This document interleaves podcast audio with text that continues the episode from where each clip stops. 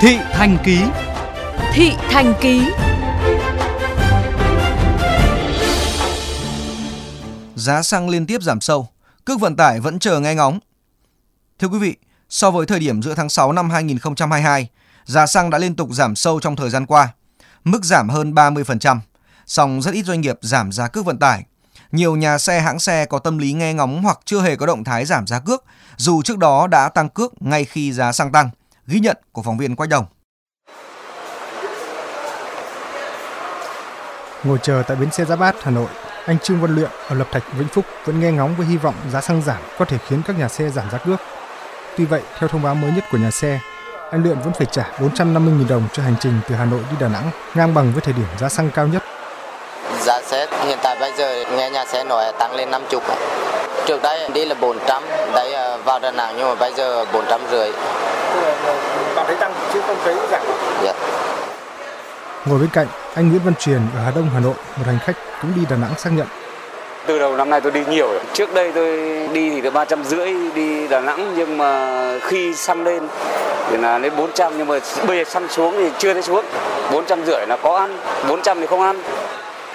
Tuy vậy, cũng có doanh nghiệp vận tải hành khách thực hiện điều chỉnh giá theo hướng giảm khi giá xăng có chiều hướng giảm sâu.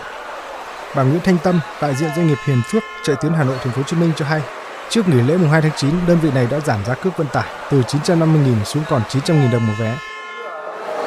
Nhất quán phải điều chỉnh, ví dụ như mà tăng là giá vé phải tăng, khi giảm giá vé phải giảm đi chung, kể cả là cước. Cái thời điểm mà tăng cao nhất thì lên 33 nghìn giá vé tăng bao nhiêu bao nhiêu? 950 nghìn.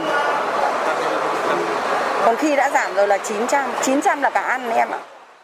Theo quy định, doanh nghiệp phải có văn bản báo cáo cơ quan chức năng và ban quản lý bến xe về việc tăng giảm giá cước vận tải. Tuy vậy, vẫn có trường hợp hành khách phải trả cao hơn so với giá vé thực tế. Bởi đến thời điểm này, bến xe Giáp Bát vẫn chưa nhận được văn bản đề nghị tăng hay giảm giá cước vận tải, kể cả thời điểm giá xăng lập đỉnh. Ông Nguyễn Hoàng Tùng, Phó Giám đốc bến xe Giáp Bát cho biết. Khi mà giá xăng tăng thì không có đơn vị nào tăng, nên là giảm thì cũng không có đơn vị nào giảm cả cái việc tăng giảm này là do cơ quan quản lý nhà nước chứ còn bến xe thì chỉ tiếp nhận những cái thông tin tăng giảm giá vé thôi.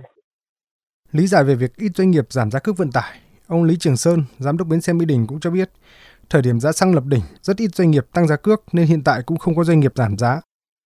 Trước đây khi mà giá xăng tăng ấy thì nó vừa hết dịch xong, khách còn ít quá, nhà xe không dám tăng giá vé. Đến bây giờ xăng có hạ hay chăng nữa thì nó vẫn giữ nguyên như thế thôi. Nếu mà có giảm tiếp thì phải hàng tuần nữa mới có biến động. Ông Nguyễn Hoàng, trưởng phòng kế hoạch công ty quản lý bến xe Hà Nội cho hay, đến thời điểm này cả ba bến xe Giáp Bát, Mỹ Đình, Gia Lâm có khoảng gần 10 doanh nghiệp giảm giá cước vận tải với mức giảm từ 5 đến 15%. Sau cái đợt 2 tháng 9 đến nay thì chưa có đơn vị nào đề xuất điều chỉnh gì. Có thể là sau cái đợt 3 này các đơn vị vận tải sẽ phải cân đối điều chỉnh cho nó hợp lý hơn. Không chỉ doanh nghiệp vận tải tuyến cố định mà doanh nghiệp taxi cũng có tâm lý nghe ngóng giá xăng mới có sự điều chỉnh giảm giá. Ông Nguyễn Công Hùng, Chủ tịch Hiệp hội Taxi Hà Nội phân tích, giá xăng chiếm khoảng 28 đến 33% giá cước vận tải. Nếu giá xăng giảm về mức 22.000 đồng một lít thì giá cước taxi cũng chỉ giảm khoảng 5 đến 10%. Hiện nay giá cước taxi đang đưa xuống dự trù cho cái giá xăng xuống 22.000. Bao giờ xăng giảm sâu xuống 22.000 thì các doanh nghiệp người ta sẽ tính toán. Không có chạy theo làm sao được ông giá xăng. Giá cước là muốn điều chỉnh có rất nhiều thứ liên quan chứ không phải là muốn một cái làm được ngay đâu. Chuyên gia kinh tế Ngô Chí Long cho rằng giá xăng đóng góp vào khoảng 30% giá cước vận tải. Do vậy, việc liên tiếp giảm giá xăng là một yếu tố quan trọng để doanh nghiệp tính toán giảm giá cước để có mức giảm tương ứng.